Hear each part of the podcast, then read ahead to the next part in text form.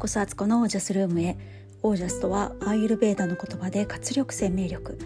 このチャンネルはオージャスにあふれる自分を目指して日々楽しみながら暮らしているアツコがお送りします。皆さんこんばんは。4月6日水曜日。現在夜の9時7分ぐらいです、えー、関東地方やっと今日一日ね雨も降らずに、えー、暖かいね春。まだでもねちょっとね風は冷たいなという感じでしたけどねそんな一日であの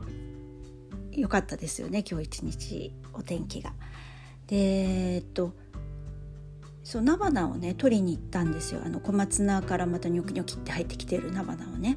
今日のねインスタのストーリーとかに上げてるのでよかったら見ていただきたいんですけど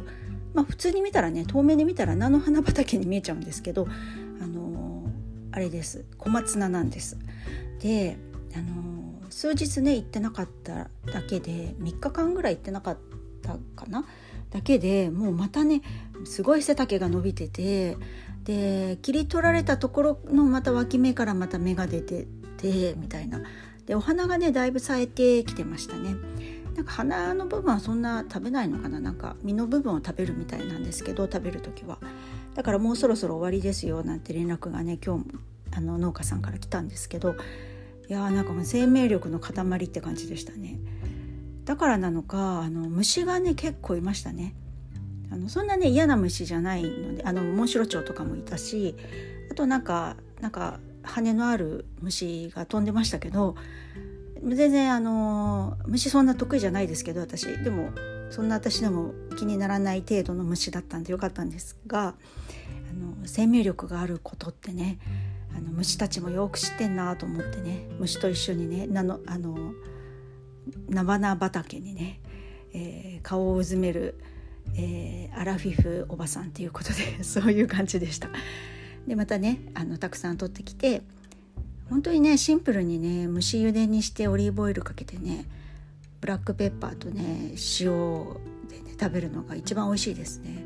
もう最高じゃないですか。なパスタとかにもめちゃくちゃ合いそうだし。うん本当にあのこんなに美味しいものがあるとは48年間知らずに生きておりました。でねあの子供たちもちょっとねあの人参を収穫したりしてみたりしてねあの土を体験できたということでね良かったです。今日はねあとはあそう長女がね美術美大系を受験するための、えー、予備校みたいなとこにね行ってるんですけどそこのあの年間授業料をね納めてまいりまして 結構まあするわけですよ年間まあまあね。でさらには昨日は息子の私立の中学校の、えー、授業料の引き落とし日だったりとかして、あのー、まあ、4月はねあの物入りですねっていう感じですね。まあでも無事ねなんか楽しい勉強する場所がねそれぞれあってよかったなという感じですけどそんな一日でした。でえっ、ー、とそう今日のテーマです。えー、SDGs、えー、半径1メートルっていうことの話をしようと思います。私が、えーとまあ、SDGs ってね今言われ世の中で言われてますけど自分ができることなんかないかなと思って、まあ、主婦でありその家の中のことでなんかできることビビたる本当にビビたるもの砂漠の一つの粒にでしかないけれども なんかまあやっぱりね本当にあの知らず知らずのうちに地球を破壊することに加担してた反省とこれから先ねなるべくそうならないようにいきなりはね全部やめるとか無理なんですけど少しずつ少しずつなんかできることないかなと思って最近やってることがあるのでねその紹介をしようと思います。一つはこれなんかちらっと言ったと思うんですけどコーヒーフィルターを、えー、ネルの布に変えました。えっ、ー、とね2枚で700円ぐらいだったかなアマゾンで買ったんですけどどれ買っていいか全然分からなくていろいろ種類あったんで、うん、分からんと思って適当に選んだものなんですけど最初はあの真っ白だったんですけどいきなりね、まあ、1杯目入れたらもうなんかシミとかできたりとかしてなんかブヨブヨな感じに水を通すとねブヨブヨな感じになるし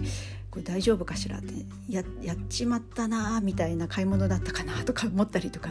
したんですけど毎日毎日使っていっててだんだん使い方のコツみたいのもね分かってきてコーヒー豆を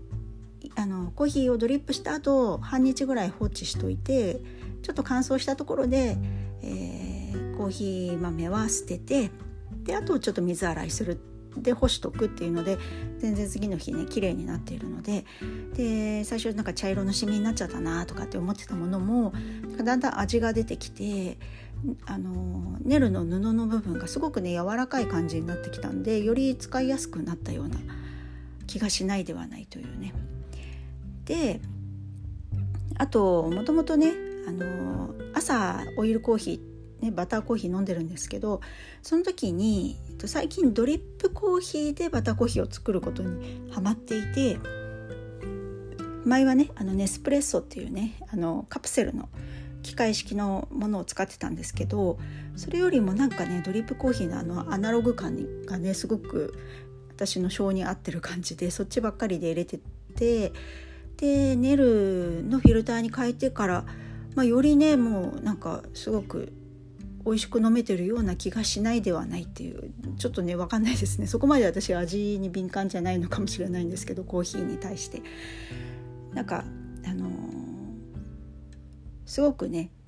分かりやすいって感じがいいですね。あのカプセルのやつとかねなんか匂いがあればめちゃくちゃ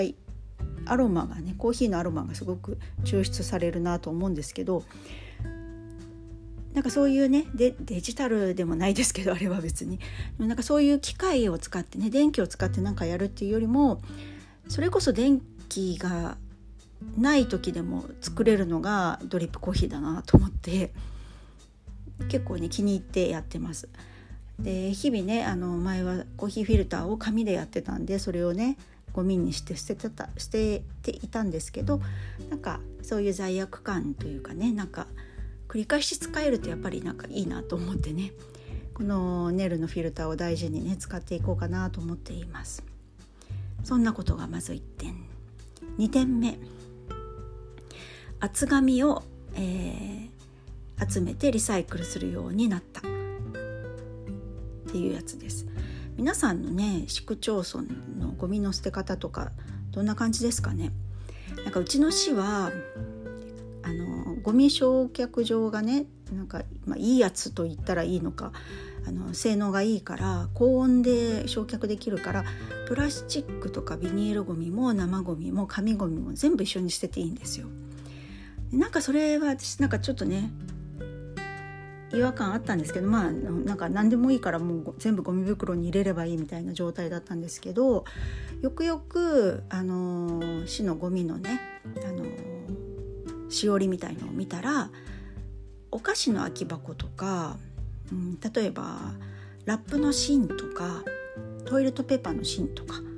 そういうものって集めてあの資源ごみとして出せるみたいなのを見つけたんですね。っていうか前からあったみたいなんですけど私はなんか今まではもうそんなとこに手が回らずね全部ゴミにして捨ててたんですけどあそっかそっかとこれもなんか一つ SDGs 的なね動きができるなと思って最近ねそういうゴミをね全部ね集めてるんですよ。でえっ、ー、とそれを多分トイレットペーパーの芯とかも最後はハサミでまあ切って平べったくしてこう厚紙の束にして 捨てるようになるんだと思うんですけどちょっとそんなこともやったりすると意外とやっぱそういうゴミって出てますよね。段ボールとかもちろんねあのリサイクルで資源ごみで出してたんですけど結構厚紙なんかもねなんか平気でゴミ箱にそのまま捨ててたなってあのティッシュのボックスティッシュのねあのケースとかねそういうのもそうなんですけど、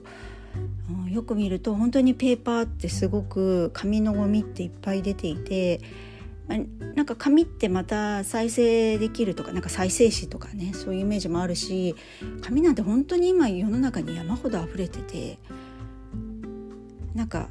ちょっと麻痺しちゃってるとこがあるんですけど今ね見てるネットフリックスのね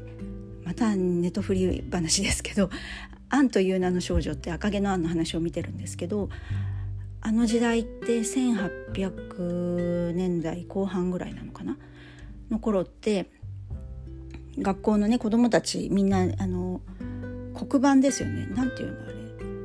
板でね板に板をノート代わりにして何度も書けるようにチョークで書いてるって紙がすごく高級なものだからなんか特別な時誰かに手紙を書くとか何かの書類とかそういうものにしか紙は使ってなくってあの基本的には紙は日常にはあんまりないんですよね。で学校に行ってないような勉強したい子とかはあの土の上に字書いたりとかしてねとかあの小屋のね壁の木を掘ったりとかなんかそんな風にしてね勉強してるみたいなシーンが出てくるんですけどああそういう意味でも今ってものすごくものすごく私たちって豊かで与えられている状態なのになのに本当に無駄なことをしている湯水のようにね資源を使ってるなあなんていうのもねちょっとねそのリサイクルに意識が向いてからなんか思うようになってなんか大事に物は使っていきたいなって改めてねもっとなんかできることありそうななんかメモ帳とかもちょっと使ってねなんか水に濡れちゃったりとかしてブヨブヨになってきたりなんかカバーが破れてきたから捨てるみたいなことも結構平気でやっちゃっててあの考えちゃいますねそう思うとねティッシュとかで鼻かむとかもかなり贅沢な さらにそれをねあの柔らかな当たりのねあの鼻セレブ的なあのうちなんかカシミヤスコッティを使ってんですけどそういうのを使うなんて昔の人からしたらねお札で鼻をかんでるような そんな感じでしょうねきっとね。そう思うとなんかいろいろ使い方をねやっぱり考えてリユースできるものはなんかリユースしていきたいなっていうのは思っているところです。あの牛乳パックとかはもう前からリユースあの資源ごみで洗ってね綺麗にして出してまして出してましたけどなんかもっとねもっとなんかちょっとできそうな気がするっていうとこですね。あとこれからやりたいと思ってるのが3つ目であの食器洗いのスポンジをヘチマとかに変えたいっていう結構ねあの100均で売ってるようなやつを使ってるんですけど普通に。あれも本当に持たないんですよね。3週間ぐらい使って1ヶ月持たないような感じですよね。3週間ぐらい使うともうなんかへたれてきちゃってボロボロにねプラシプラスチックじゃないか。あのスポンジの部分が薄くなってくるんですけどあれは結局マイクロプラスチックになって海に流れ出るわけなんですよね多分ね。だか自分家の排水溝が海とつながってるって考えた時にやっぱりできれば自然素材でいきたいなと思いつつここは結構難しいところで家族はその普通の今までのスポンジの方が使いやすいからそういうねナチュラル系の素材に変えると結構苦情が来そうな気がするんですよね。洗いにくいとかあの洗剤が泡立たないとかねなりそうだなと思いながらもちょっとねそれを今度はねまず私から始めてみようかなと思っています。で洗剤もね私ほとんど使わないんですよあの食器洗いは。普通の夕ご飯あ夕ご飯っていうかご飯のねものだったらお皿だったらあのお湯とかでもうシャシャッと食べてすぐ洗えば汚れ落ち早いからそれで洗えちゃうしよっぽどねなんかあの油汚れ豚肉とか油汚れすごいんですよね。ああいうのになるとどうしても使わざるを得なくなるけどそれもヤシの実洗剤とかを使ってなるべくなるべく環境の負担にならないように排水口の先にメダカがいると思ってやろうとは思ってるんですけどそんな感じで、あのー、洗い物もねちょっと考えていきたいなっていうのがまあ本当にビビたるね半径本当に30セン1メートルなんて言ってないかもね30センチぐらいのことですけど、まあ、その辺をやろうやっていたりやろうと思っているっていう感じですね。でこの数をどんどん増やしていきたいなと思っていてあの皆さんもねなんかこんなことやってますとかこんなアイデアありますとかあったら是非教えてほしいです。ああと最近こう肉食を減らしてるっていうのもあるかな。あんまりねもともとそんなに肉が好きじゃなかったんでいろんなことを考えるとね本当にお肉作るためにものすごい資源を使ってるっていう水資源だったり草とかねあと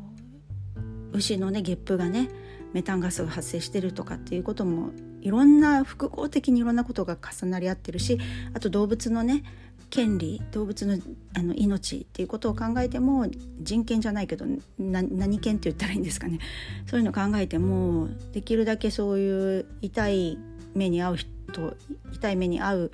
動物たちがね少なくなってほしいなと思うのでなるべく減らしてるっていうのも一つあるかな。はいという感じです。今日はそんなお話でしたけど是非ねなんか皆さんきっとそれぞれでやってることあると思うのであの教えてください。知りたいです。はいということで今日はこの辺で、えー、皆さんの暮らしは自ら光り輝いてオージャスにあふれたものです。オージャス。SDGs 実は半径30メ30センチ。30メーターじゃない。30センチでもできることはありそうだ。